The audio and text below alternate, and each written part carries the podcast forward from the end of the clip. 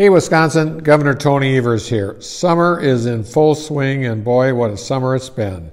After following the science and working hard this past year to combat COVID 19, we've been able to start returning to doing the things we miss most spending time with loved ones, traveling, enjoying all the things that make Wisconsin great.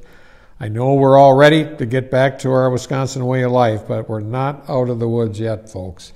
This pandemic isn't over, and the new Delta variant poses a serious threat to our public health and to the progress we've made trying to put this pandemic behind us. We can't afford to lose this important progress we've made. Making sure our state and our economy can recover depends on getting shots in arms so we can beat COVID 19. The COVID 19 vaccine is safe and effective, and it's based on years of science and research. Millions of Americans have gotten their shot, and most with minimal side effects. So, if you've already gotten your shot, please talk to your family members, your friends, and your neighbors about why you got the COVID 19 vaccine.